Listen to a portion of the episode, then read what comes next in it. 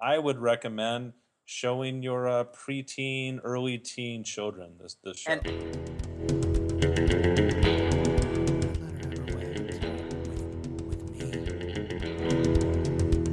I don't even know seven guys that I can get together. Cox fourteen. We go to business. Hello and welcome. We are back. It is the Baller Lifestyle Podcast from the baller lifestyle dot com. I am once again your host, Brian Beckner. Episode one oh one. Of the show, one hundred one episodes in the books, or one hundred in the books. We're on to the, the second century of shows here, and so, so, so much to get to today. Um, we, a lot of correspondence re our one hundredth episode, the Beverly Hills nine oh two one oh episode. If you haven't checked that out, please do. We're not, no more shows for the rest of the year, so you guys have a chance to get caught up on everything that you're behind on if you're not hashtag Team Current Episode. So get get with that. Would love your thoughts on episode one hundred, the nine oh two one oh episode, featuring our close friend of the show, Travis Rogers, Working Blue, which everyone loves. Um, and a special episode of the show today, as well as we will be discussing the timeless Christmas classic, A Very Brady Christmas. Uh, before before we do that, though, a couple sports stories to hit on, a little bit to do. Let me give you the email address if you want to reach out. Mailbag at the baller lifestyle dot com is the way you do that. Uh, you can also leave us a voicemail, some good voicemails on the one hundredth episode. I thank everyone who reached out for that. Uh, nine four nine, four six four, T B L S is the number if you would like to leave us a voicemail, a brief voicemail. As always, I implore you to like our Facebook page, The Baller Lifestyle Podcast on Facebook. Interact with us there. That is where most of the non-show interactions occur. There and Twitter, of course. Uh, joining us now is big show today. A lot happening.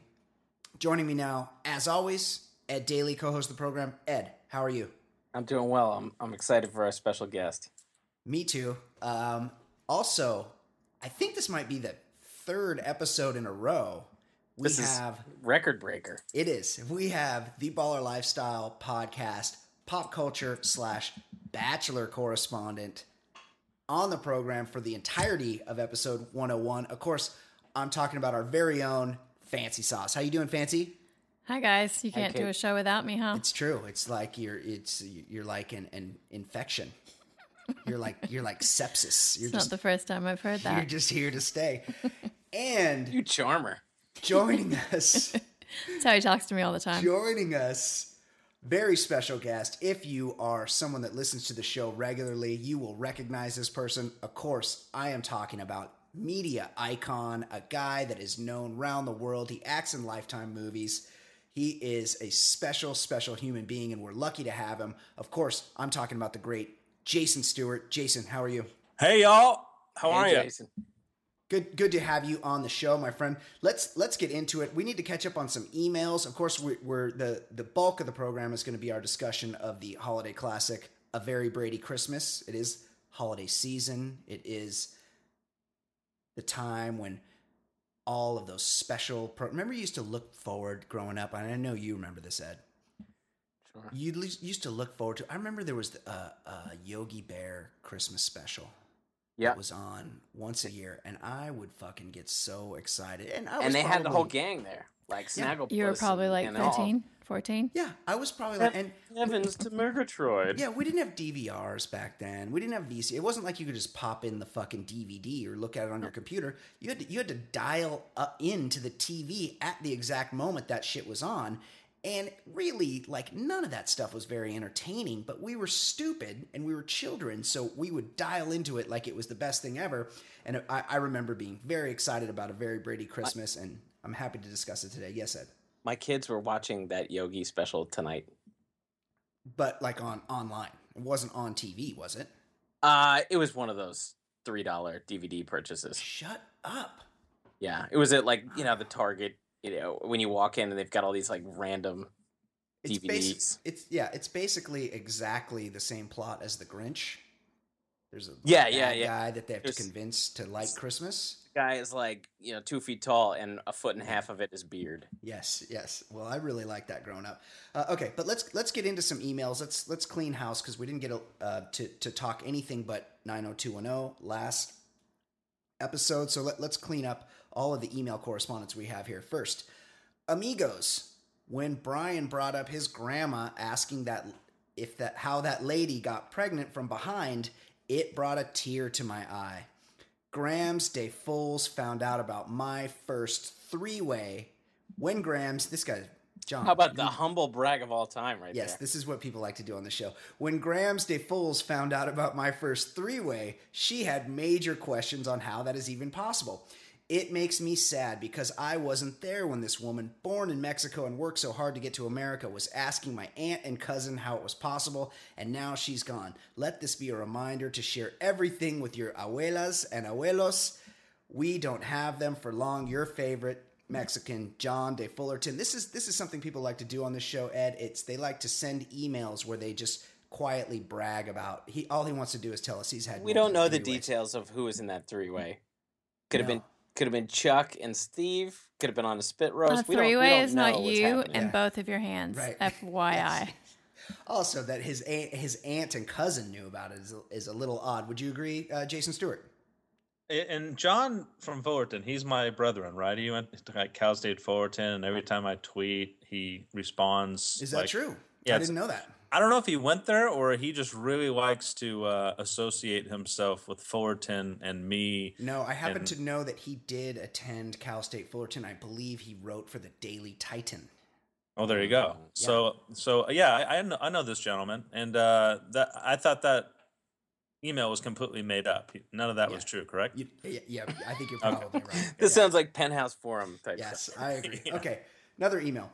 Brian, Ed, and Kate. Rights of Bill here. Hashtag team current episode. Hashtag team every episode. Hashtag centennial team T B L wow. listener. Hey, Bill. Congrats on getting to one hundred. I've got a couple of questions for the nine oh two one oh panel. This came in post-recording of the nine oh two one oh episode, but we'll be able to answer these. I was also a show watcher, but had to quit as it eventually drifted too far from what initially attracted me. So question one. What season is where you would tell someone who has never seen it to stop watching? And question two, what character alive at the end of the series is most likely to die first, and how would they meet their demise? Thanks, guys. And here's to another one hundred. That's from at Rights of Bill. Ed, I'll let you go first since you're the expert. What season would you tell people to stop watching the show, and who that lived to see the end of the series died first? Well, and how? Obviously, I watched through the end because I right. had invested so much time. So I, you would I never went. tell anyone to stop. And also, the last couple of years is where Gina Kincaid was on, who was arguably the hottest chick on the show, or at least at least the top three in the history of the show.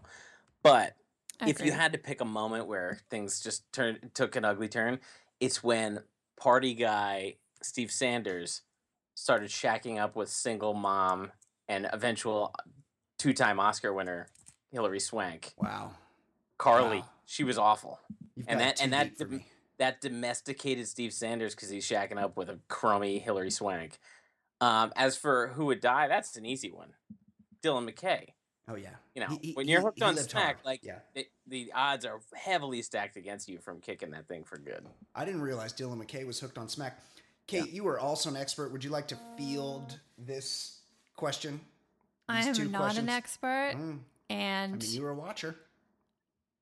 I was not enough of a watcher to be able to tell you what season right. it started wow. to go downhill. Yes. What was the second part of the question? Who, Who was going to die? Who lived to the end, but would die first, and how? Probably I, gotta, David Silver. Yeah, you got to go David Silver here. Okay. He was he was up to some bad behavior. Plus, everyone hated him. Unless somebody just murdered Andrea, which would be justified. Well, she could have died of old age. she could, have, yeah, she could have died of old age in college. David Silver still on drugs? I feel like I, he I would have he a. Re- I think he would have a relapse. But I feel like as every new drug came on the scene, he would get on it. Right. So he's probably on OxyContin now. Yeah. And died of it. Yeah, yeah. I would say an Oxy O D. Jason Stewart, you, were you a nine oh two one oh watcher? um, no, I did, but it was much more casually than than you guys.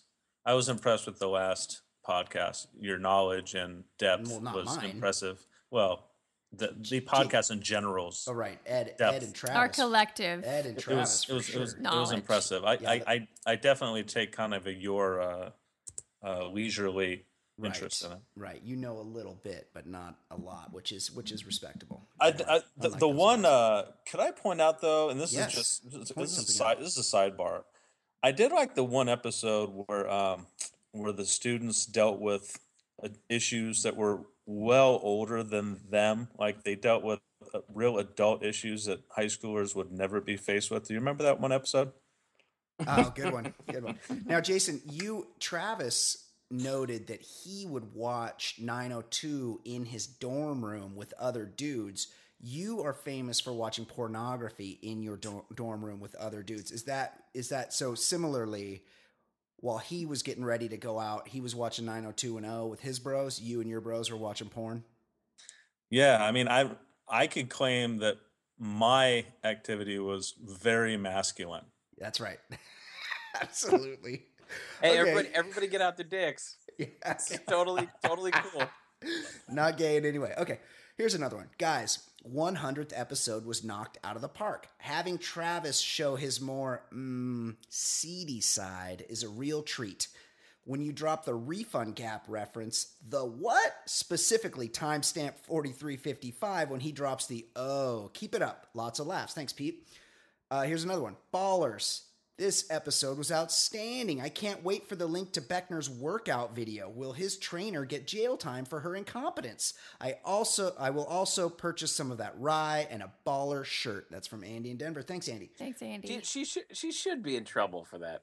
I agree, Ed. Oh she God. better not ever cross paths with me. Yeah, you're not. I have some words it just, for her. It, it's an unfortunate situation. I agree. Uh, okay, here's another one. Brian slash Ed. You mentioned nipples the other day, and it got me thinking about the two biggest cleavage letdowns in my limited memory. As we all know, nipples can make or break a pair of melons. You know, melons, great. That's I've no not heard ca- them called melons no one, in a while. Because no one calls them well, melons. Well, I like it. I'm, I, I give them props I'm, for that. Yeah, I'm in favor of bringing back the nineteen eighty-seven Ab- reference. Absolutely. Yeah, Nip- nipples like can it. make or break a pair of melons. The if you're a guy out there, don't ever refer, don't ever say to a girl, like, nice melons, okay? How about that's, yams? That's a tip, that's a tip yams? from me, yes. from me like to you. Yams. Free tip. Is that all right? I, just, I go with the old school, the fifties cans. Cans, can, yeah. Look at the cans on that one. No. No. The two pepperonis that stick out for me are Marissa Miller and Emily Ratajkowski. Someone told me there is a surgery that can be done to fix this. That true? Maybe a question for Fancy. Best, Reed in Houston. Okay. I Emily Ratajkowski, I don't, I can't, I think I would have noticed if she had odd nipples because she's got fantastic tits. Yeah, she does. She's really got some of the best tits going. Not the best. Some of the best. I'd like to. Can I just step in here? Yes, I've that, actually seen long time ago though. I've seen Marissa Miller's um, boobs, bare boobs in person. What? Do tell. She Where? Did a she wow. did a photo shoot for a website that I worked for years ago. That I was creative director for the photo shoot. Yes. And it was a Shh. bikini shoot. It was before, long before she was a um, Sports Illustrated model. Blink. Fancy Sauce dropping names again. Okay, continue. I'm not dropping names. Yep. I'm just, you know, I've got no, some context here. Okay, Name go on. Dropping. I yes. got some context here. Okay. I've seen her boobs, and they're small but per- perfect. Small? Yeah, I on wouldn't the small say side. Small. Is the right I wouldn't either. I mean, well, well, some people like, like Tommy Lee would medium. see medium. P- Peter North's cock. She has some perfect medium. Like, that guy's boobs. got a small dick. You know, it's like she doesn't have big boobs. She has some medium boobs. I mean, and they're they're pretty perfect. Gauge them above medium. Yeah, they're above uh, medium. And I, I think her nipples are fine. Like I don't I don't have an issue with her nipples. Or I'm looking at them here on the internet, and they I don't I don't have a problem with them. So what size boobs are big then? If hers are big, where do that? What size do they I mean, begin like getting C, big? C, C, C and above. C and above, it. C Jason, and above is big. Jason Stewart, would you agree? How Jason, about, I would Jason raise, raise, raise the bar a, a, a full cup size on that one. I'd, so you're, I would you're call Kate, D big. You're you're with Kate McManus that D's are big. Yeah, right? I mean C is closer to average, right? No, right. I mean what? Yes, I agree. Uh, no. I say B. I, mean, I think a C is a nice. Any chick packing a C is doing good. Uh, okay. Um, thanks for the email, Reed. Uh, another one. After Ed so nicely shamed my dear, sweet, crazy mother for crushing on Willem Dafoe a few episodes back, I must shift shame to a more deserving person, Neil deGrasse Tyson. In a world full of large egos, this guy needs the infinity that is our universe to make enough room for his. He's bulletproof because he's a scientist for the BuzzFeed and Facebook generation. That might be the, the best insult I've ever he's heard. He's such a piece of shit, this guy. People line up to hear this jerk-off debunk Transformers four. He has universe va- vanity plates for his car. Quote, folks at home, don't be scared. Old Neil will be fine. This car isn't an evil robot. Come back tomorrow and we'll discuss why the Millennium Falcon is better for space travel than the Starship Enterprise. Fuck you. Neil deGrasse Tyson, I hope you get anally raped by a dolphin. This is really the only scientific mystery that I want him to unravel. Side note, don't Google search dolphin rape and leave it on in the background while you do anything. The noises are terrifying. Jake from Jersey City, personal friend of Ed Daly, my lashing boy. Out. My wow. Boy. And, and I could not agree with more. Uh, you also hate Neil deGrasse Tyson? He's awesome. This whole notion that we need to have some sort of rock star scientist, he can go fuck himself, this guy. Because Jake is right. He, he's got to be like, hey, guess what? Star Trek could be, you know, who's who's stronger, who's got more blasters, the the uh, Enterprise or the Millennium Falcon. Like, just just use your brain power towards something positive, not not being a rock star. And the fact that he ho- hosts some sort of talk show, anyone who, wa- anyone who watches that is an animal. Wow, wow, too, too, not popular in the in the North New Jersey area. Oh. Rock star. Uh, fuck you, Jason, Jason Stewart. Do you have thoughts on Neil deGrasse Tyson? Do you also say fuck you to him? Dude, it's like you're talking a different uh, language to me. I have to, I have to Google Neil deGrasse. Why should I know this guy? He, he's you a, shouldn't. A, That's the point. He's, he's a an astrophysicist. He's an astrophysicist, and he wears crazy vests. Yeah, he and wears ties. vests, and he's a he's a black man, and he's he knows about scientists. Gentleman. Oh, is he? Is he's he frequently on that uh, Bill Maher show every once in a while? Yes, he comes show. on Bill Maher. Mm-hmm. He breaks it down. The fucking guy knows a lot about the universe. He has a massive brain. I fucking love the guy. I think Neil deGrasse Tyson is awesome. I disagree with Jake from Jersey City. Garbage uh, man. And although I don't disagree with Jake from Jersey City's mom, because I would also like to fuck Willem Dafoe. Okay, excellent emails from everyone. I really appreciate all the correspondence. Please feel free to reach out again. Mailbag at the baller lifestyle dot com. We love hearing from our listeners. Uh, Ed. This is a sports talk show. Yeah. I know we got to talk Brady Bunch, but there were a couple of stories. Jarring stories. N B A this week that were, yes, as you put it, jarring, disturbing, odd, interesting, both shockingly having to do with dudes named Derek. Please hit us. What is going on in the world of sports?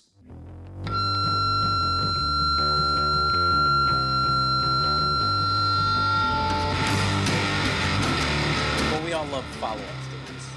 That's true. We get some clarity on yep. a story we talked about a couple months ago. Well, here's a follow-up story on our old friend, uh, Mister Fragile, Derek Rose. His defense Mister team Glass. feels feels they have a perfect answer to the twenty million dollars sexual assault lawsuit, a sex belt. A woman who says she was the accuser's ex-roommate and coworker is coming forward to defend Rose, claiming she was with the accuser the day after the incident. In legal docs filed by Rose's attorney, the ex-roommate says the accuser showed her a picture that she had sent to Rose wearing the sex belt, a belt the accuser claimed Rose had asked her to buy. The ex-roommate says she had no idea what the sex belt was, so the accuser explained, a sex belt with two bars for the man to hold enables the man to get leverage and hold the bars during the doggy-style position. Wow.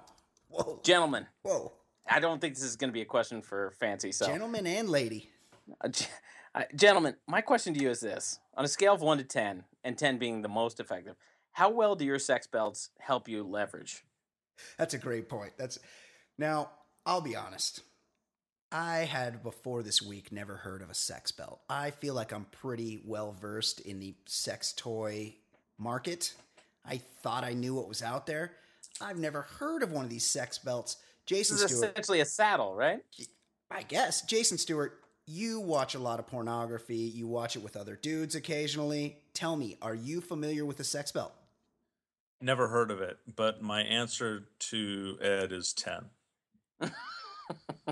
Full leverage. Oh, I see. I've Googled it. It's got, it's like, it basically turns your chick like into a motorcycle. Like imagine like handlebars on her waist. Why do you need the handlebars? Why can't you just hold on to this her is hip? My, this is my one. This is what I wonder. So dumb. About like I don't I don't feel like anybody's got really any problems like maximizing thrust without the sex belt. Kate, do you agree? Yeah, I, I do. It seems restrictive say. to me. It, it seems very restrictive. Like you're not given a lot of uh. What a latitude. It also, and it seems to me, and we all know who is on the cutting edge of deviance. And of course, I'm talking about the gays. It seems to me that this would be a gay man's idea of a sex toy because they're insatiable. They love, love, love oh, to have sex. And they, they, they couldn't thrust in deep maybe enough. Maybe it was a crossover item. That's what I'm thinking. I'm thinking it started out as a gay man's item and And Derek Rose's chick turned him onto it. Would you guys agree? Well, well, there were a lot of dudes with Derek Rose that day. Yeah. Right? So they, there was probably a lot of equipment changes. Yeah. He brought multiple dudes over. Maybe maybe that was the issue that they wanted. It was easier to do the pass around with the sex belt. Well, mm. according to Urban Dictionary, and I, you know, when I was doing a little research for the story, yeah. I, w- I got caught up on a term, and maybe you, you guys, you guys are younger than me, so maybe you know the term um, train, or uh, they trained her, or got, got on a train. train or something. Ran a train. Yeah, ran a train. Mm-hmm. And yeah, and so you you need you need at least seven guys, according to Urban Dictionary. You need seven. No, more than seven guys to qualify as a train. Oh, I don't, I don't even know seven guys that no, I don't either. Together. I don't. I I wouldn't want to see. I that feel many like guys it's in, more than two guys. I wouldn't want to see that many guys naked.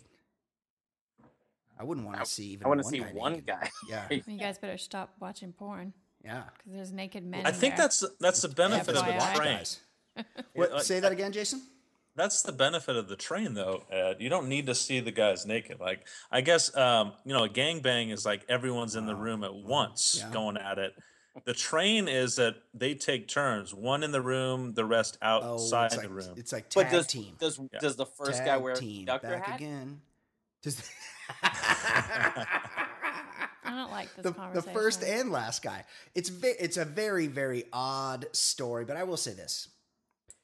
The, his Derek Rose's whole thing is that this was a consensual thing, and it sounds like it may have been, especially if we're lit, if the roommate is to be believed.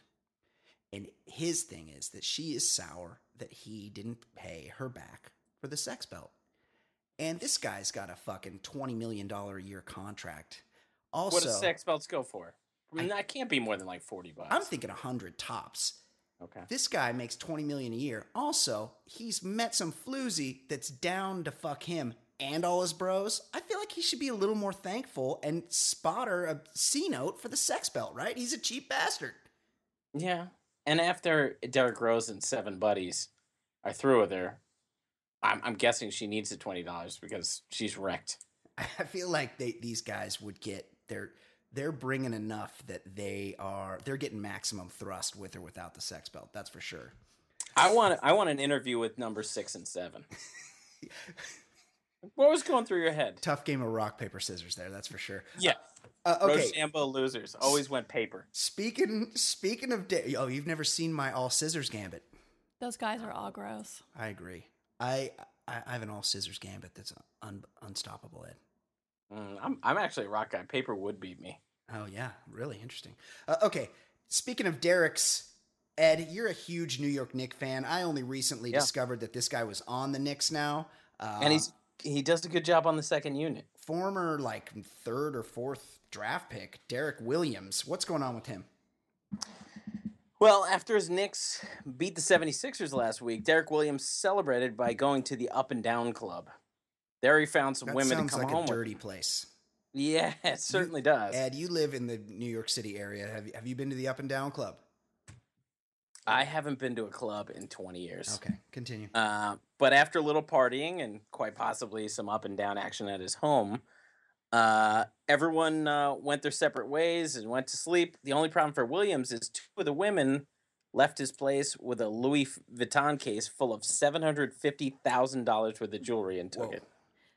Uh, Williams notified the, notified the police, and an investigation is ongoing, although they suspect they didn't use their real names. Uh, Brian, Jason, and Kate, uh, for ice aficionados like yourself, uh, where where's the best place to st- store your seven hundred fifty thousand dollars worth of jewelry? Oh, it's definitely on the floor of the closet. In the freezer. How, I mean, the other ice. How about I say? Get it? My guess, my guess is that after these hoochies made off with all his ice and his thick ropes, that he, before he even called, assuming he had insurance, before he even called his insurance agent, he called his ice and thick ropes guy to order seven hundred fifty thousand yeah. more dollars worth of ice and ropes. My question is, why wasn't he wearing all of his jewels? Right, while well, he was getting yeah. busy, because. Right, you get down to your dick and your diamonds. That's like, the whole thing for guys like that. You can't, you, you don't take that stuff wear off. Wear it all. Yeah, exactly. Wear so, all the huge ice. Huge fail, and you got you got what was coming. Jason Stewart, you mix it up. You are a guy. You probably have Derek Williams' agent's phone number in your Rolodex. You are connected. You are a man about town. You've been in the fucking sports business for longer than any of us can remember. Tell me, you you know guys that rock nice tickers. You know guys that are living the baller lifestyle. Does this surprise you at all to learn an N B A player had three quarters of a million dollars worth of ice on the floor of his closet in a suitcase? Not one bit. And I, I wouldn't doubt it if he was wearing it in the club. Like, right. I don't think that they go out with at, out at least two hundred fifty thousand dollars worth of jewels on them. That's right. I would now, the thing about the story that kind of um, raised my eyebrow a little bit is that he was questioned, I think, the next day at practice or whenever whenever the story broke, he was questioned about the incident. And he's like, I don't have any comment on that. It's still up in the air, like it's like it's plans for dinner. Yeah. we're, we're, still work, we're still working on that. uh, yeah, it is. He, he's very nonchalant about and he's it. He's a backup, and this is yeah. not a problem for him. Yeah, but he I was mean, a he was a top three pick, right? Yeah. He was I get it, but I'm just saying, like that's how that's how good life is. That like you're a backup in the N B A and a quality backup at this point. The he was a shitty good. starter. Yeah, but like the money is so good for this so guy good. that like. Like, if, if somebody just robbed me of seven hundred fifty thousand dollars, I would be, like, a little bit upset. Yeah. And, and the the rumor here is that the, the two women have run a road game, and isn't there – there's a report out that there's kind of like a, a – there's a serial uh, – there's a serial nature to this, that they do this, that they they bed rich men from clubs and take their money or jewels or whatever. This, oh, sure. This isn't like the last – or the uh, or the first that they've they've done of this. This sounds and like a pretty cool run-of-the-mill opportunistic crime to me. Yeah, sounds. I mean, wouldn't like it be it. cool if a sex belt was involved? Yeah. What what if he's like, I'm mostly concerned. Like, yeah, you guys can keep the my, the Rolexes, the the thick ropes. I'm really just concerned about getting my diamond-studded sex belt back because Derek Rose is bringing a hoochie over this weekend, and we're gonna need that. We're running. I really. We're running train. It. I, yeah. I like it when these athletes or anybody else for that matter does something stupid like this. I really do feel like like you're kind of like giving back to the economy. I mean, those women are going to somehow uh, cash those out. The jewels will sort of recirculate into the system. It, when these athletes lose all of their money, it's actually good for the economy. Trickle down economics. I root for that. I get it, Jason. Okay, guys, we need to talk about – I know that's what everyone's tuned in for. It is time. We need to talk about the A Very Brady Christmas. It is Christmas time. But before we do that, Christmas came early for myself and Ed Daly. Oh, my. Delicious. Our dear friends at Herman Marshall Whiskey hooked us up with a little bit of the single malt, her, single malt Herman Marshall. I didn't even, I wasn't even aware that they had a single malt product. This, Ed? Yeah, it was a Christmas miracle. It was. It's the, it's the best Herman Marshall I've tasted so far. You guys, Ed and I aren't lucky enough to reside in Texas. Kate McManus doesn't live there either. Mm-mm. Jason Stewart, he lives in Los Angeles. None of us can go out to the store right now and buy Herman Marshall whiskey. You guys live in Texas, where Herman Marshall flows like freedom. But through the miracle of podcasting, we're lucky enough to taste that precious Texas single malt and the bourbon and the rye on the regs. I take my neat because it's delicious. Sometimes I put it over ice. Occasionally, I'll mix it with a bit of ginger ale. I mix it up. I don't care. I love it. I drink it every weekend. I love Herman Marshall whiskey. It's the official whiskey of the Baller Lifestyle Podcast. We love having them on the show. That's because Herman Marshall is committed to making the smoothest possible whiskey while ensuring rich flavor and aroma. You guys know I'm into authentic things, grass-fed beef, three-chord rock and roll, Melissa's Miller's medium-sized natural breasts, and Herman Marshall whiskey. It's my go-to whiskey, and it's distilled right there in the Republic of Texas. Go out and pick some up today. Herman Marshall Smooth Texas Bourbon. And shout out to the bourbon truffles from Herman Miller. Oh, yeah, Herman that Marshall. That Brian's been eating. Not the Herman Miller chair, the say? Herman Marshall whiskey. I was just Googling Marissa Miller topless yes. to show you that her boobs are not big. I mean, okay. They're plenty. Agree They're to plenty. disagree. Uh, uh, Ed, w- real or fake? Let's go. Let's play a game of real or fake. We got, we got two quick ones, and the theme is Christmas. First, we're going to go Christmas albums. Yes. I'm going to give you five albums. Okay. You're going to tell me which one actually didn't happen. Okay. nineteen seventy-nine, New York Islanders, a Christmas album. nineteen sixty-seven. I can never make that up. nineteen sixty-seven, Have a Jewish Christmas. Okay. That's, that's nineteen eighty-seven, real. Max Headroom, Merry Christmas, Santa Claus, You're a Lovely Guy. For sure. That's real. nineteen ninety-four, Luther Campbell, Christmas at Luke's Sex Shop. And nineteen eighty-eight, Alf, A Merry Melmac Christmas. Mm. One of those is fake. Okay, guys, I'm, I'm going to need some help on this one. I'm going with the Luther Campbell one. I'm going to go with Alf because there's no way Alf has a Christmas album. Jason Stewart? Yeah, the, the Alf sounds like the most believable of all of them. Also, so I made I made fun of Jason Stewart this or or Ed Daly this week uh, on Twitter for um, he wouldn't be able to hang out with the crew on nine oh two one oh because he would need to get home to watch Alf. So I feel like Alf is stuck in Jason Stewart's head. And how did I respond? Ed Daly, I said, you're, you're too young. You're not in your forties. You're too young to have it, seen Alf. Yeah, it hap- It happened when I was ten. Yeah, it's not like you were when you were, you know, much older. It's not like you were slaying chicks at that time either. No, I, wa- Alf, I watched Alf. Alf. Alf was like a midweek show. That was like, a great show. What else would you do? Yeah, it was a great Alf. show. Alf's a fantastic show. I'm not. Yeah, I agree. Uh, okay, is that is a, uh, was Wait. that a true story, Alf? Yes, yeah, it, it was. was. It was based yeah. on a true story. He, he ate yeah. cats. Yeah. Uh, okay, which is it? Uh, fake one. Is the Alf Christmas album. Oh, I knew it. Ding, ding, ding, ding, ding. All right. Um, hold on. Is... I told, I uh, a Two Live Crew song came on at my gym the other day. What? What kind, and what I was like looking around. So like horny? They were like playing like Spotify or something, and it was like old school rap. And, uh, and a Two Live Crew song came on. And f- all of their songs, I'm reminded, nope. are basically about committing fucking rapes. Like, it, this is not... This was not cool what this Two Live Crew was up to. Yeah. It was a That's, little yeah. bit Yeah, much. They were very rapey. Okay. Uh, well, yes. Well, while we're talking about sex, I've got uh, mostly real and one fake uh, Christmas porn. Oh, I love these. Types. One, oh, I I actually have seen a Christmas porn featuring an elf that was sexing everyone. Okay, go on. I wish you didn't tell me that. All right. It was a long time ago. I've I'm going to give you a bunch of uh, porn titles. You're going to tell me one of them is fake. I Saw Mommy Eating Santa Claus. Real. It's a it's a cumderful life.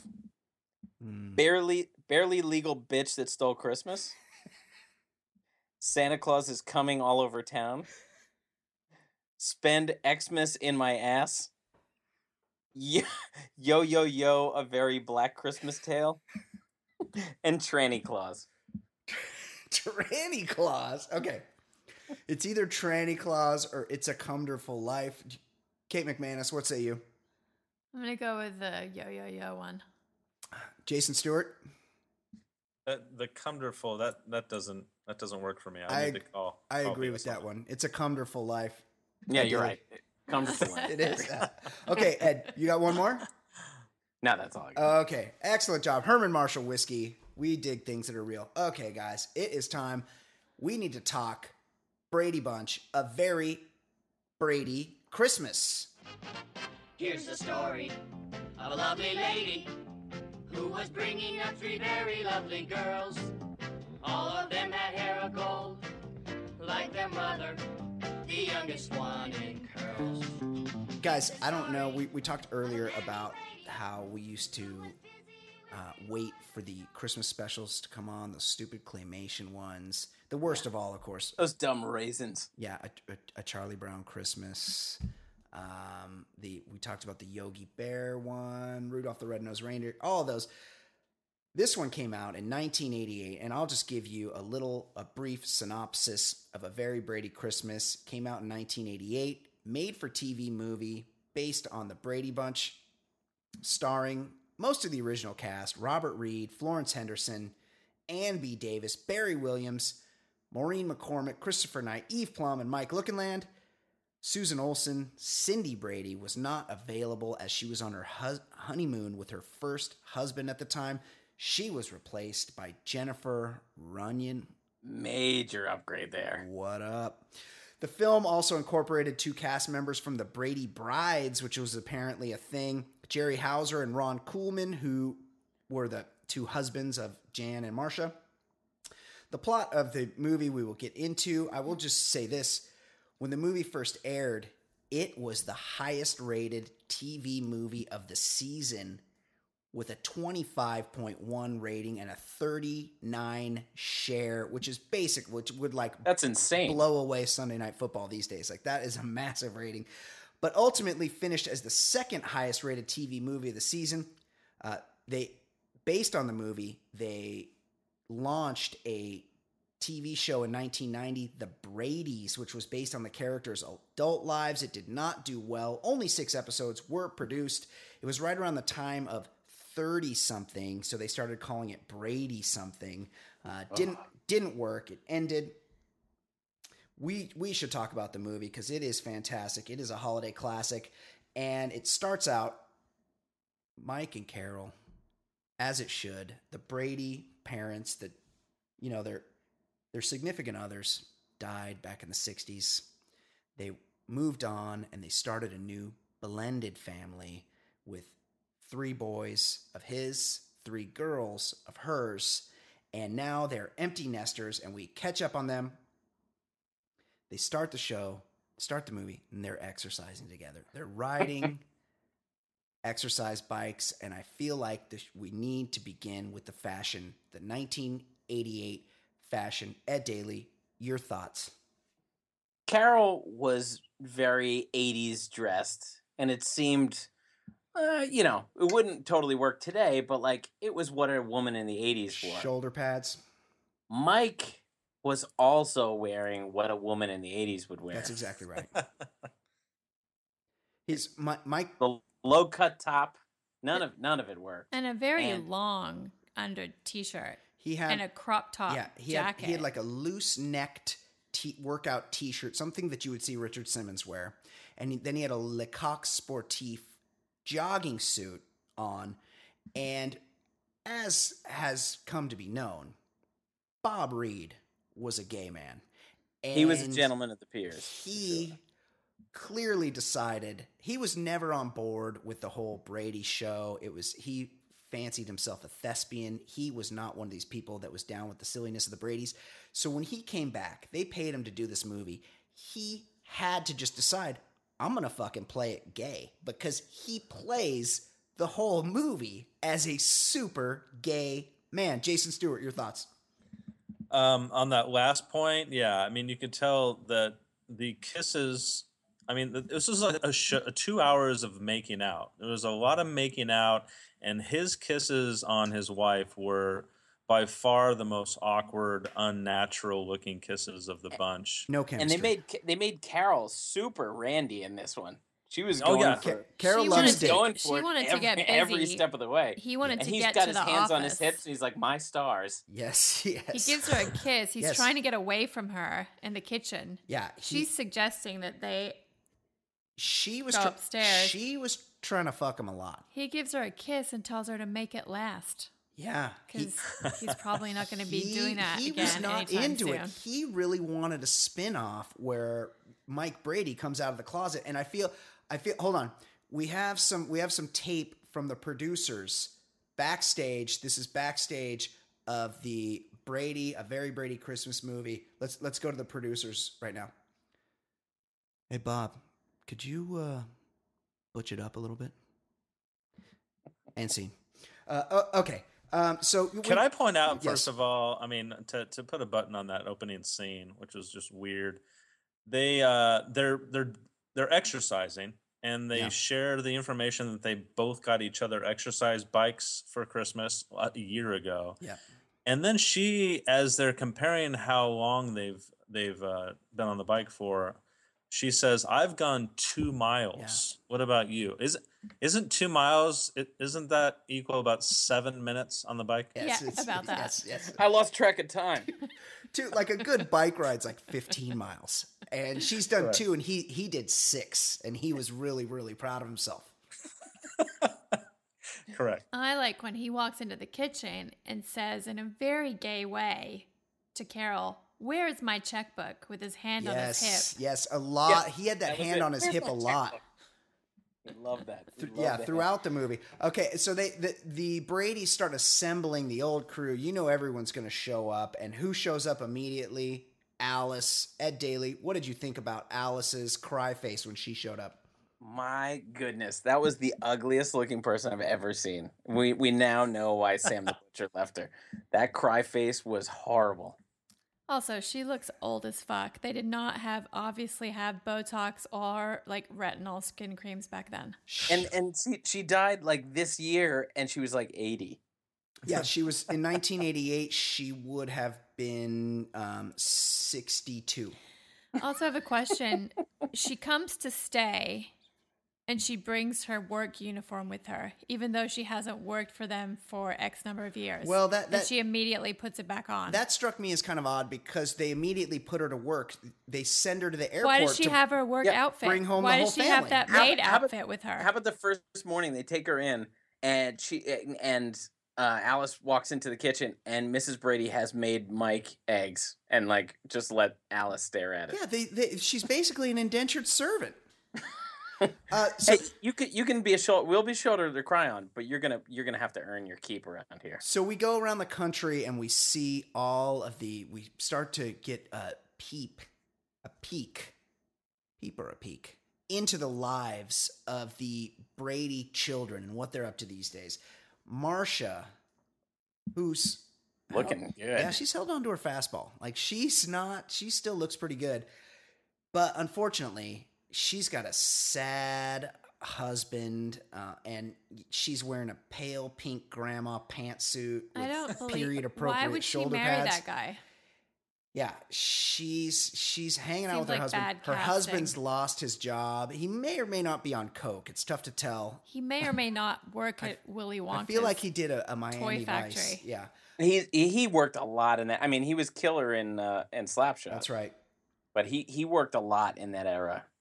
Yeah, mostly, mostly on coke. J- Jason Stewart, your thoughts? I, the main issue Marcia. I had with this with this scene is that he comes home to Marcia, who definitely is looking hot. Yeah, she looked real good. And they have this like inappropriate discussion in front of two kids. That, like, right. my life is over. I lost my job. What mm-hmm. the hell are we gonna do? Yeah. We have isn't no it, money. Isn't it the parents' job to be like?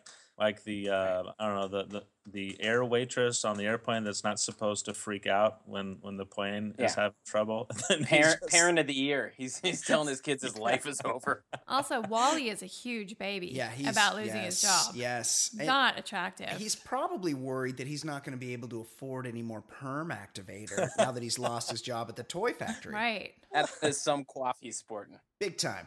Uh, okay, then then we check in with Ed, uh, Ed Greg, who is a doctor. He's an he's an O B G Y N. I think we know what that means. Mm-hmm. I think that tells us what he loves to be around.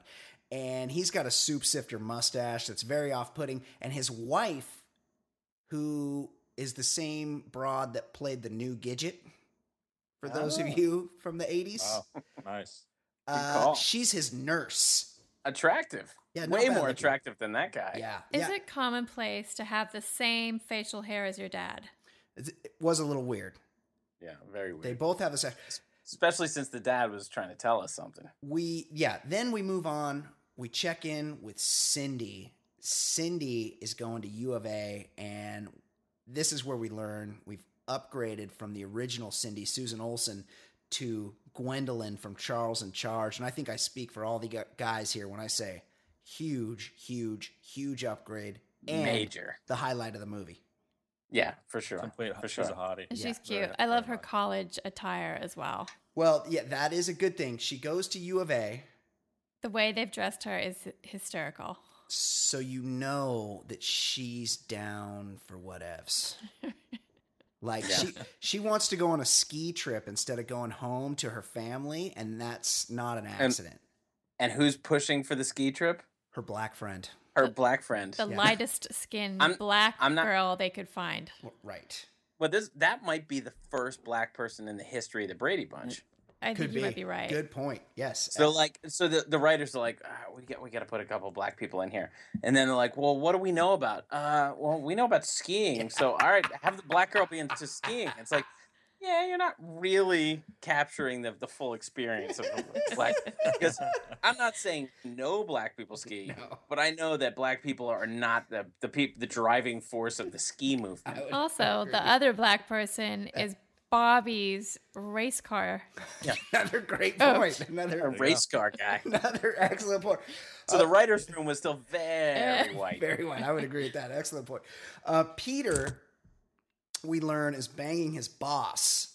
And That's he's another a, good score. He's emasculated by that. She's she's handsome, not bad looking, and but again, he's super put off by the he's a big baby, just like Wally. He's a real pussy about the fact that his hot boss makes more money than him. Yeah, which is which is really kind of dates this uh T V right. movie right. as far as that's like, I agree totally does because nobody n- nobody would care about that today. No right, one would. Yeah, you want you want more money in the in the, the household. You know, right. right. Yes, you, you don't want less just, right. just for your pride, I'm, and also I'm rooting for all of us here. Like, also, let's if go. You're a guy that's go emasculated by the fact that your girlfriend makes more money than yeah, you, huge pussy. Like, take a don't, good don't you feel look like at yourself. The, the the people were setting up, like they had the set, and they're like, all right, we need something for the background out the window, and they put like the middle of the desert behind her office. Yeah, huge cactuses. Something yeah, was, was like so, like giant it cacti. Been, like, a city landscape, yes. and they're like, "Oh, well, we, we only have this, the desert," and they're like, "All right, fuck it." She lit. She works in the middle of the desert.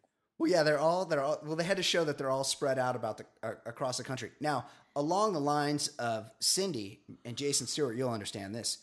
Peter really hung on to his looks. I mean, this guy's a backdoor slider. Is this he would, would, definitely is. Would you classify this guy, Jason Stewart? Would you say that he's gorgeous?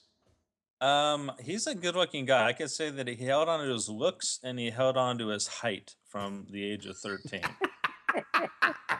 Yes, he's, hey, he's still. That's the reason why he wasn't was promoted to his, wife, his uh, girlfriend's job. He's. He's, just, he's got, there's a glass ceiling on guys that if height. He, if he has anything to feel emasculated uh, by, is that he's six inches shorter than yes, that. Yes, he's, he's like five, six. Can we just backtrack quickly? Yes. When Carol goes to the travel agent and oh, yeah. that hasn't she sits yet. down, yeah. Why does she hand over a cashier's check yes. and say, I hope this is enough for a trip that she hasn't even planned yet right. with right. the travel agent? Right. Yeah. What was how, that? How did she well, know how much to have the check made out for? She just withdrew, well, that, she withdrew all the money and gave it to the woman and said, I hope this yes. is enough. Here enough is. For what? Yes. We have we have, we have, there's there's more to be spoken when they get to the the uh, the office, but we got to introduce everybody. Okay, but but but uh, to, on Kate's point, and again another peripheral kind of point here is I don't know what dates this movie more: the Peter being jealous of his girlfriend's salary and position, the payphone at the race car track, yes. which Bobby the, has all his calls the, forwarded to, yes.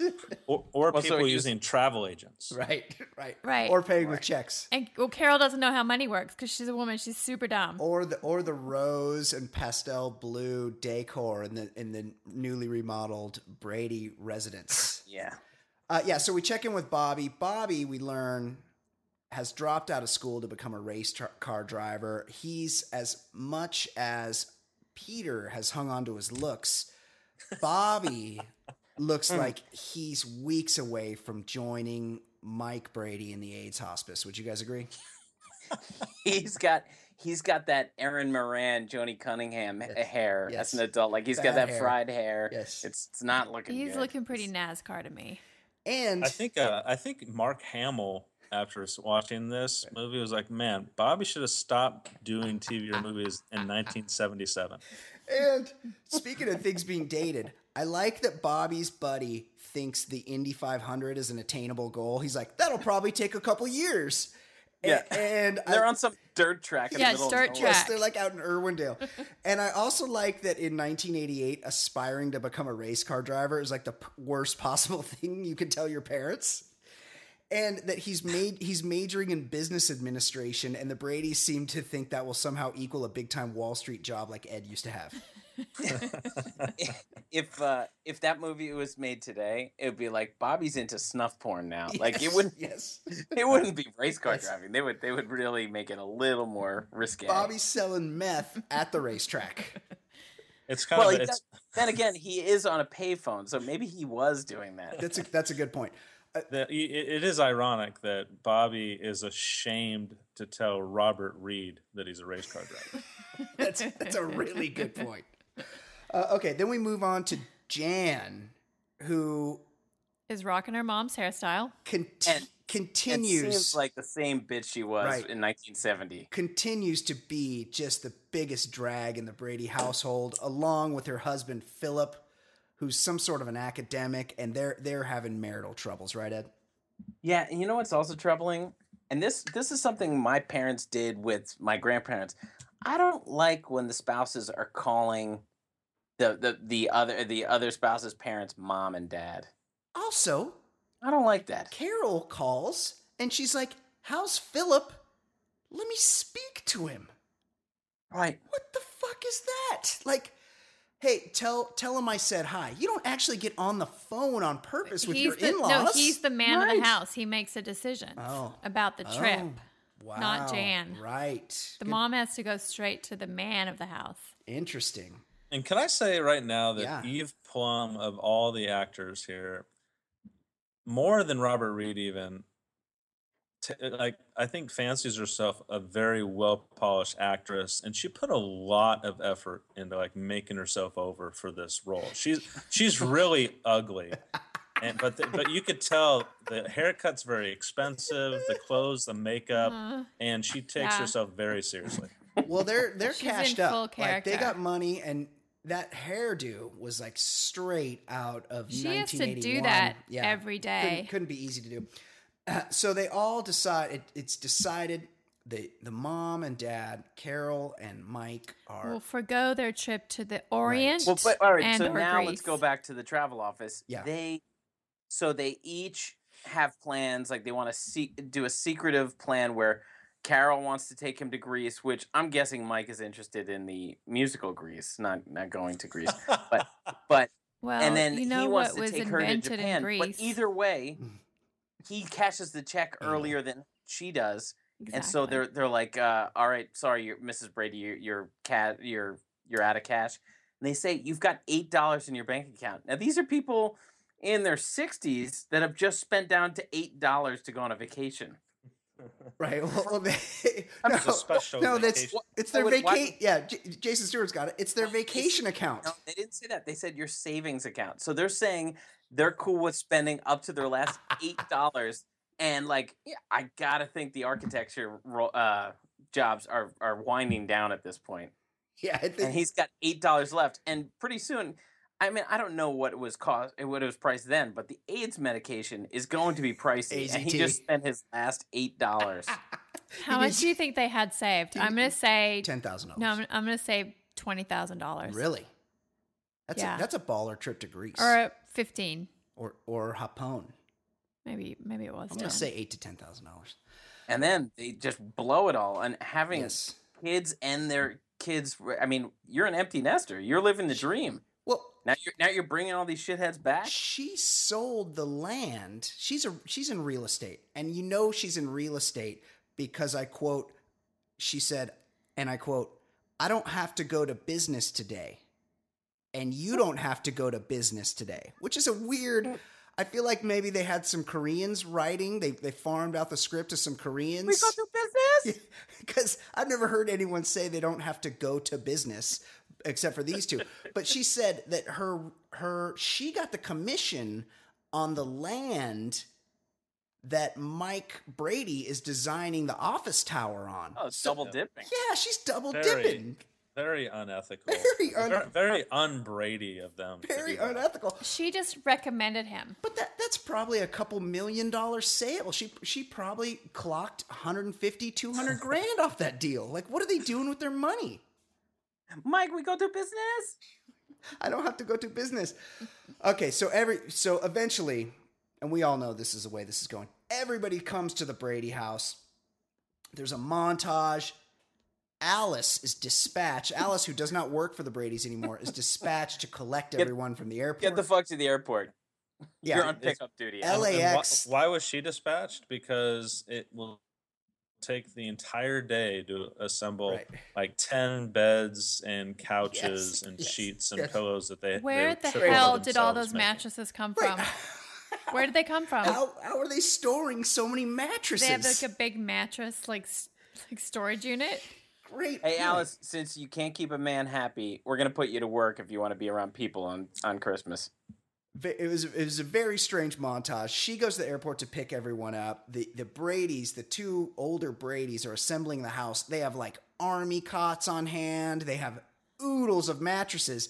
And despite the fact that they have thousands of extra mattresses to set up around the Brady household, Jan's husband still ends up sleeping on a chair, yeah. half in a file cabinet, half on a chair. And Marcia and Wally have to sleep in twin beds. Yes, very odd.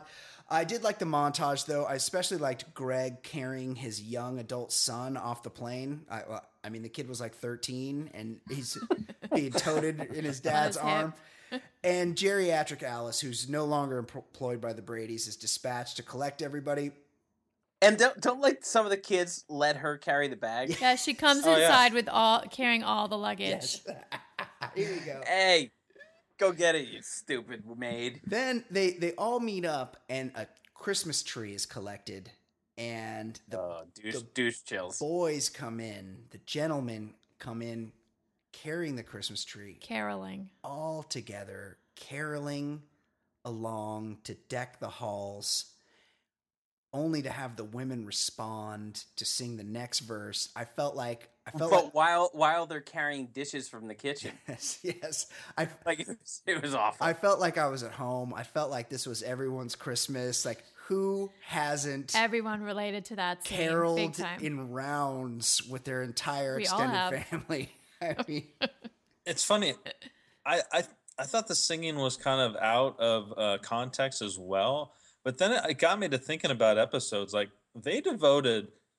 Like multiple episodes to their singing endeavors, whether it was Peter having uh, sickness and he had the high voice thing going on that one episode. Right, time to change. Yeah, oh, and then you had uh, Greg Brady who Johnny was Bravo. being uh, being allured uh, to be a solo artist. You had the episode they referred to, which was the very one of the first episodes of them singing in the church. It I, it it kind of made sense to me. And then obviously we're going to get to the point where the singing literally saves a life, which that's right. At that point it gets a little that's ridiculous, right. But go ahead. Yeah, there was, it was a musical show, and that's exactly right, Jason. They were trying to tie back to their musical roots when they had a, they had a group, like there was a lot of singing going on in the, in the sixties apparently. And they were continuing that into the eighties. We, we get a little bit of the story where we learn that Mike, who's building, who's been recommended by his wife, who sold the land, is, is just, has designed a building that they're building. And like all shady contractors, the builder that Mike's working for, Ted Roberts, Ted Roberts. Ted Roberts is working on the margins. Yeah, he wants to cut some corners. And Mike, who, despite the fact that he may have caught the H I V doing at a secret bathhouse well, run, is very above board on all things. He's, at this point, he's probably at least got a touch. Oh, yeah. Oh, yeah. He's He might not be at I full blown. Say, I wouldn't say F B, but, but he's, he's he's got a cough. He's he's on the fade, and he's like, he's seen his doctor about the cough, and the cough's gonna and the doctor's gonna run some tests. That's all. That's all we know at this point. He's not. He doesn't have the full blown variety, but it's close. Uh, so to me, the the best part of the movie comes next. And, yeah, and uh, it's when everyone's everyone's got problems. Wally's can't get a job. He's lost his job. He's still in bed whinging about it in front of their kid. Yeah. Again. Peter Peter and Bobby have a talk. And, of course, the, the most memorable scene in the movie, Peter and Bobby are talking about their lives. And Peter, for an inexplicable reason, is wearing a nightgown. Where I'm and from, for like ten it, minutes, we too. Call it this was ninety. A long scene because yeah. They take it to he the has a kitchen. ninety on. Yes. What? What? Nobody mentions it. No one. No one is like, dude, what the fuck are you sleeping in? Did you pack that yourself? Like, why do you own that thing? Is that your girlfriend's? What's what? So strange. He's wearing a long flannel nightgown.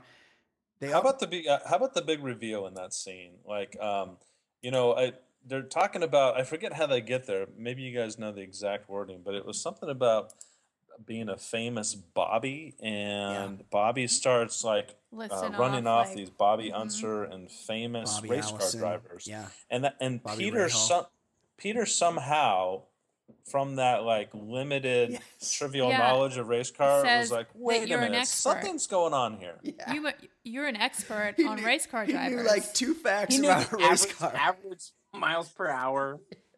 Something else. Bobby says, yeah, it's a hobby. To which Peter says, if you're spending that much time on your hobby, yeah. how do you have time for your studies? Yeah, they're very... What? They're almost They're almost like... You know, two facts about one thing, and all of a sudden it's taking up all of your time. But when somebody challenges you, you can't look across from them and be like, hey, what what the fuck's up with that nightgown? Yeah. Yes, yes. I can't take you seriously right now. Then, Then they all meet up in the kitchen.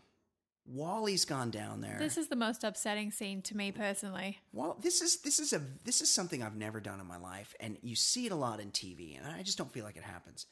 People who can't sleep go down to the kitchen and just start stuffing their faces in the middle of the night. That is the opposite of what I would do if I couldn't sleep. Wally goes down. He for pie. He get he gets a pie out of the fridge. That's he, not covered. He doesn't heat it up. He brings it straight to the table with a huge knife. With a huge knife, and then...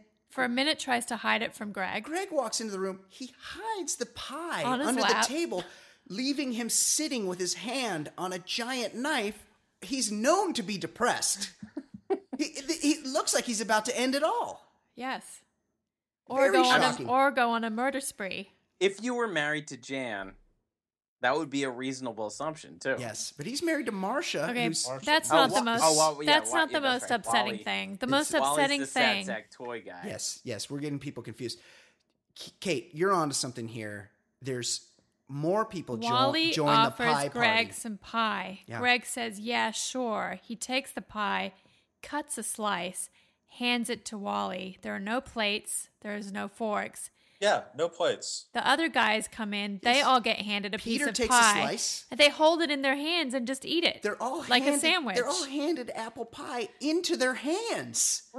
They're eating apple pie. What the fuck is going on? They're, they're like bulimics or something. They're just, just give me the pie. I don't care. Like I, not. They're so lazy. And I like, That they I like this is where they roll out Cindy's uh, lame storyline. Like they did, they did a good job with upgrading Cindy, but then they couldn't think of a good storyline for her. So she's, she's like Cindy, yeah. They're like, uh, I wanted to go skiing, and everyone treats me like a baby. I mean, they put uh, her at right. the kids' yeah, that's, table. That's, good, that's, that's pretty fucked up. She's the same age as Bobby.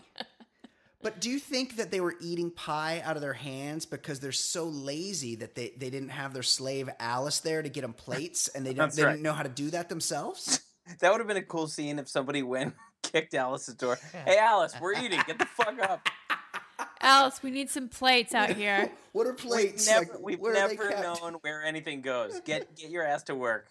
This is not a free stay. Uh, so it, we move. They everyone seems to sort of work their things out overnight. Over one guy, I can't. I think it might have been Bobby. Is straight up eating pie out of the pie oh, tin with Pete, a Peter. Oh, Peter, just with a fork out of the tinfoil tray. He's eating the whole pie. Eventually, after their first slice, that somebody must have woken up Alice, and they get some forks. No, because Alice doesn't know where the pies plates. have gone the next day. Oh, that's oh Jesus, that's right.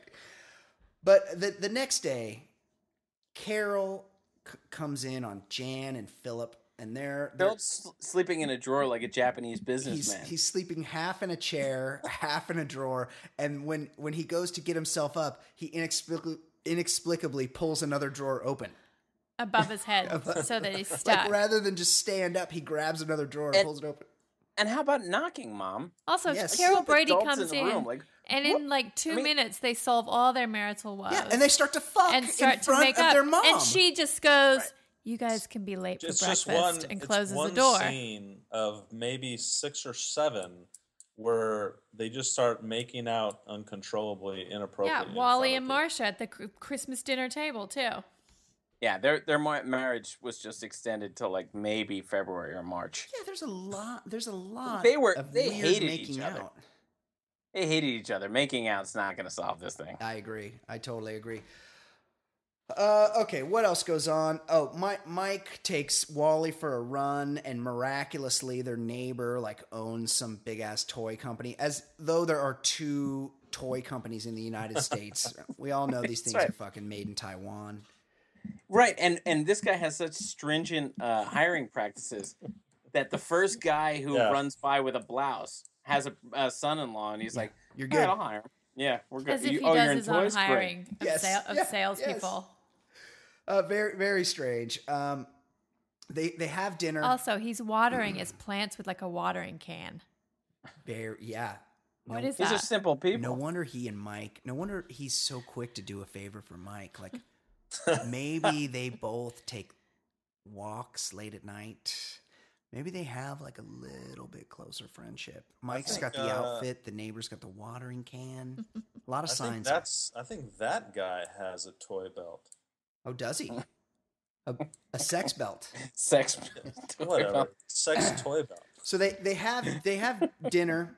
They have Christmas dinner. Christmas Alice dinner. keeps coming in. Her bad attempts at comic relief are one of the worst things about this. Al- Alice is a when real When she mess. keeps coming yes. in and asking about the yeah. fucking pies. Yes. When she, yeah, when she's not dropping shitty uh, meat-related references to Sam, she's telling bad, bad jokes.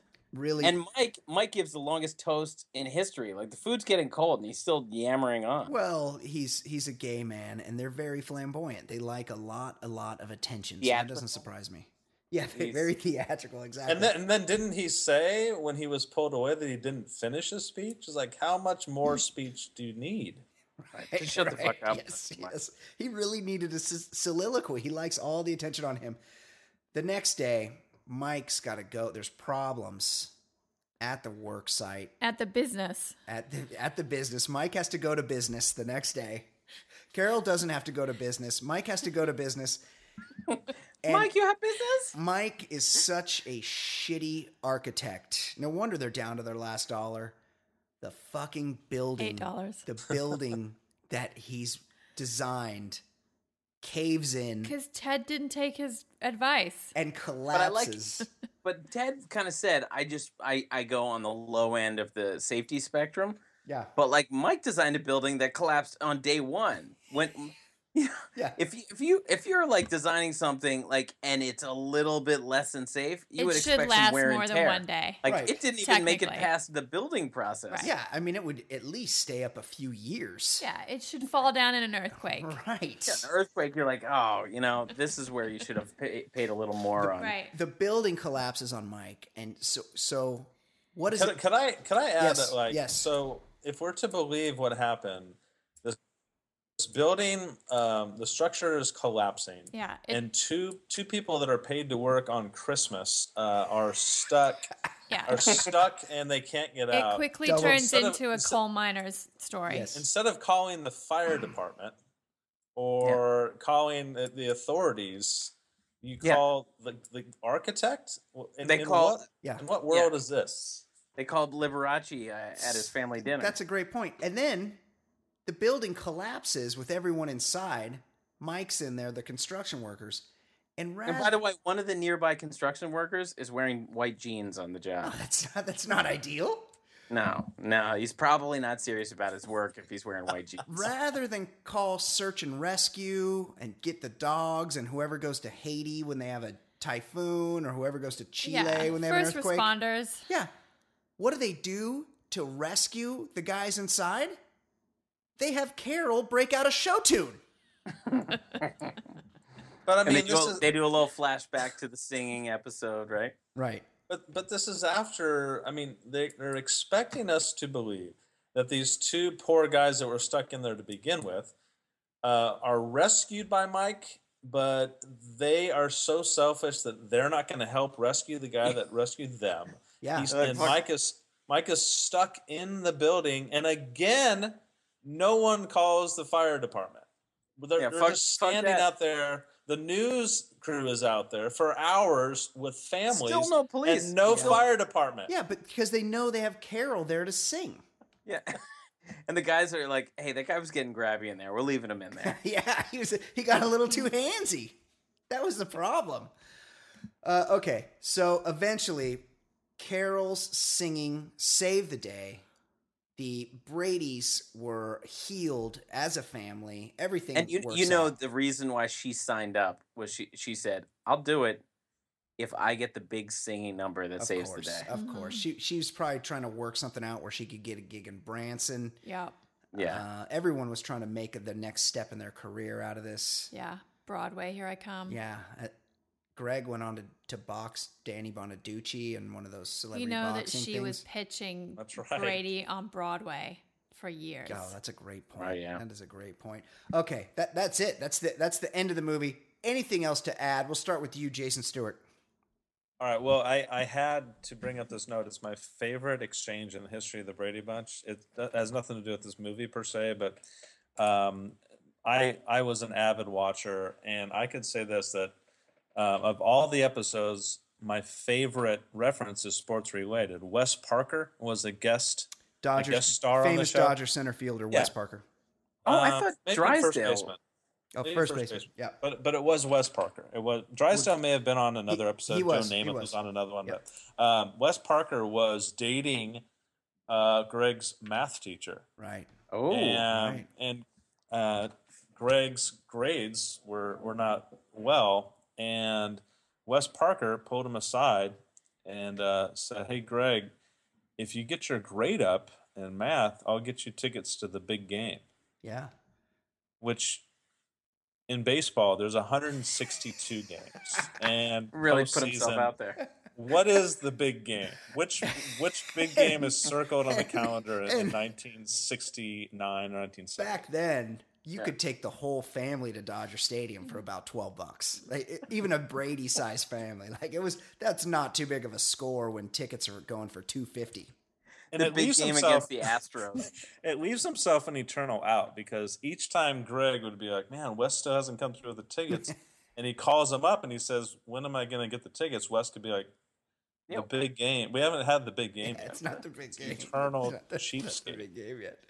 But anyways, this uh, that's my uh, my tangential story, and I will say this: this was about as expected. It kind of brought me back to the good old Brady Bunch days. There was a lot of nostalgia, cheesy eighties, um, some inappropriate making out and a couple sexual references that were a little uncomfortable for me. But overall, it lived up to everything that you would think a Very Brady Christmas would be. And I would recommend showing your uh, preteen, early teen children this, this show. And, oh, absolutely. And uh, Just we, to tell- on the on the uh, Facebook page, or if people aren't on Facebook, A B C Family, if you just do Google A B C Family, uh, Very Brady Christmas, they have the link. And just watch even for the first scene where you see them exercising. You, that's well, the two miles.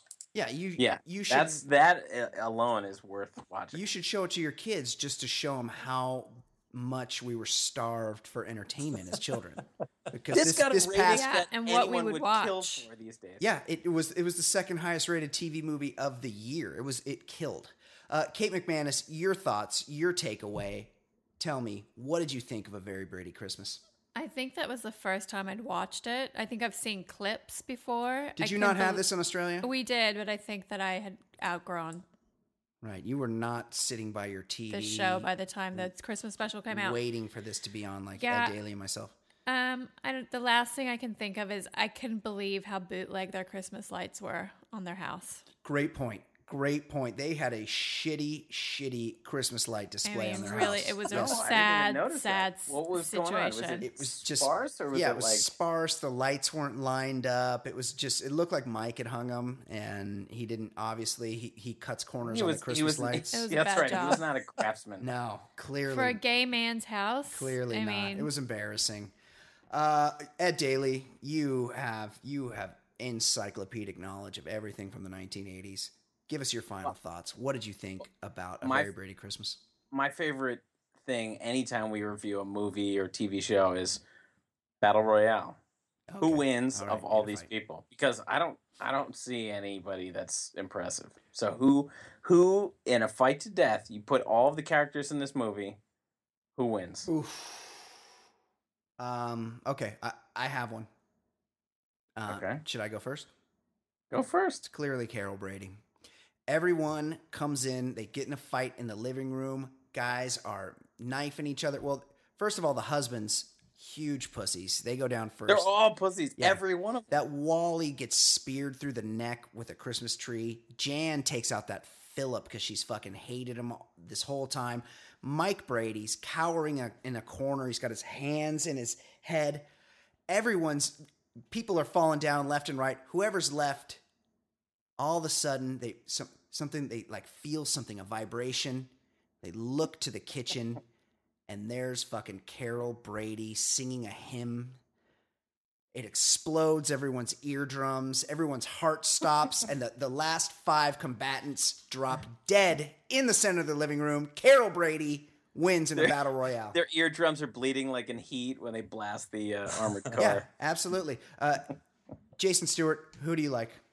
I think I think Bobby he he's a race he car driver. Like a brawler. He he would win in a scrum. I I will I say this: the, he's, his looks he clear, will offend his opponent. He, that's right. He does. He clearly doesn't care about his looks, so he wouldn't be protecting the face. Based based on the airport scene, he only clears Cindy and Alice's height by maybe half an inch. He's he's he's lucky if he's five foot four. Yeah, I I, I kind of like him though. He's scrappy, and like I said, I just. Having to look at him would cause you right. to capitulate. Be tough to fight. You'd, you'd hide. Uh, Kate McManus, you are not the fighting type, but if you had to pick one, you're Australian, you're feral. There's probably a lot of bar brawls where you come feral. from. Who who wins in a battle royale between the Brady Bunch family, the, the cast of A Very Brady Christmas? Look, I feel like she might seem like she's softened, but Marcia... ran things mm, back in the day, mm-hmm. and she would pick up mm, her place again, yeah. and she would run it. Yeah, and she was flying high on booger sugar That's for most true. of the yeah, seven. She liked to do a lot of coke. She ran that house. She was in charge. Yeah, good for her. She got her way. Yeah, she would get her way. Hey, I'd let her have her way. That's right. With, mm-hmm. with me, mm-hmm. Ed Daly, your thoughts? Who wins a battle royale? This is an easy one. There was only one person who did the work around there. Alice. Alice. She carried the bags. She she carried Bobby's bags. Mister She, race car driver couldn't even carry his own luggage. Big pussy. He's like five foot one. She knew where all the utensils were. She knew where the corkscrew was, the knives were. She knows where the weapons are. She wins. Wow. She couldn't find None the pie, of, though. And the first to die, the first to die are going to be all the husbands because they were the biggest pussies biggest on earth. Pussies. That's for sure. Absolutely. Okay. Excellent job, everyone. I really appreciate it. Jason Stewart. Hey, Jason. F Y I. Yes. We're a couple weeks out from a new Bachelor. Oh, wow. Ba- when does that begin? Bachelor Ben. In January. Yeah, I think it's a couple weeks out. It might be one and of the he- first episodes of the podcast in the new year. Hell yeah. We need to discuss now, The Bachelor. This is the Bachelor show of record. Now, I'm sure Ed already knows this, but Ben, he is so boring. He's, he he's a he's a he's a nice guy, Concur. a gentle guy. Is he more boring than the, the farmer guy you talked about? Well, he, that's yeah. he, that's a great that's a great. I feel like he's not going to be as nice as we all think. He, well, I just assume since he's so dull, he's they're going to so really, yep.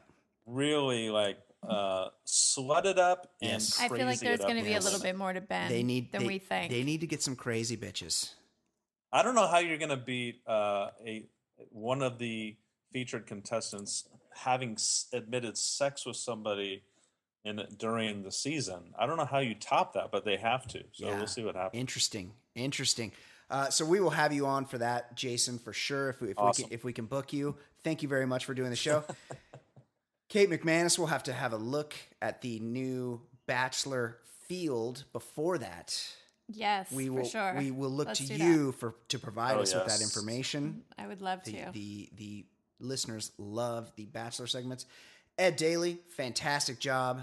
As always, thank Great you. Great job, all of us. Oh, absolutely. We, We're killing I it. I mean, it was weird how we sounded so good, yet so good looking. It's really, we're we're a special, special group, and it's like we get better every week. It's ridiculous. It's it's. I'm almost. I'm a little embarrassed by it, right? Yeah, it, yeah. A little embarrassing because maybe we, we came at it a little too good tonight. We're basic. We're basically the Neil deGrasse Tyson of the podcasting world. Fuck that guy. Like we're we're like so above Why does everyone Ed else. Hate Neil deGrasse? We need to. He's, we discuss it. We're not. Basically, we all need to get matching vests and just do the show in our vests. That would look hot. Okay, excellent job by all of us. Thank you guys very much for listening. This has been episode one hundred and one of the Baller Lifestyle Podcast. And hey, have a Merry Christmas. That's right. Have a Merry yeah, Christmas. Yeah, Happy Holidays. All right.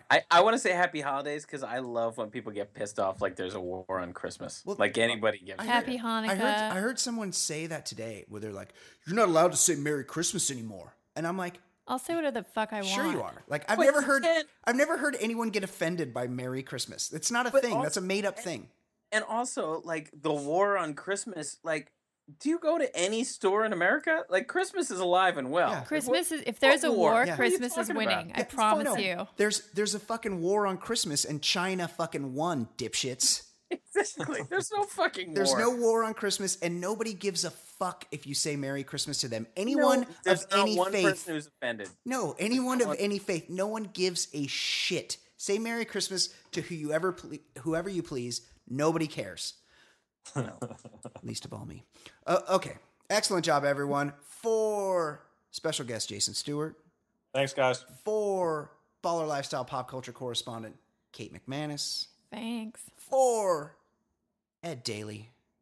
Thank you. I'm Brian Beckner. This has been the Baller Lifestyle Podcast from the baller lifestyle dot com. We will see you next week. Goodbye.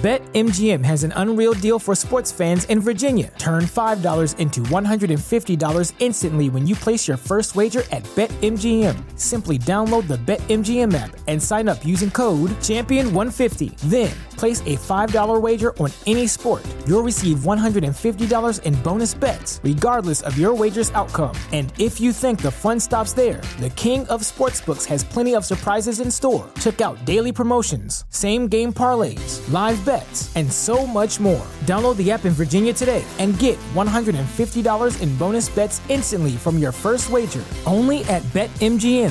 BetMGM and GameSense remind you to play responsibly. See Bet M G M dot com for terms. twenty-one plus only. Virginia only. New customer offer. Subject to eligibility requirements. Rewards are non-withdrawable bonus bets that expire in seven days. Please gamble responsibly. Gambling problem? Call one eight hundred gambler. Promotional offer not available in Washington, D C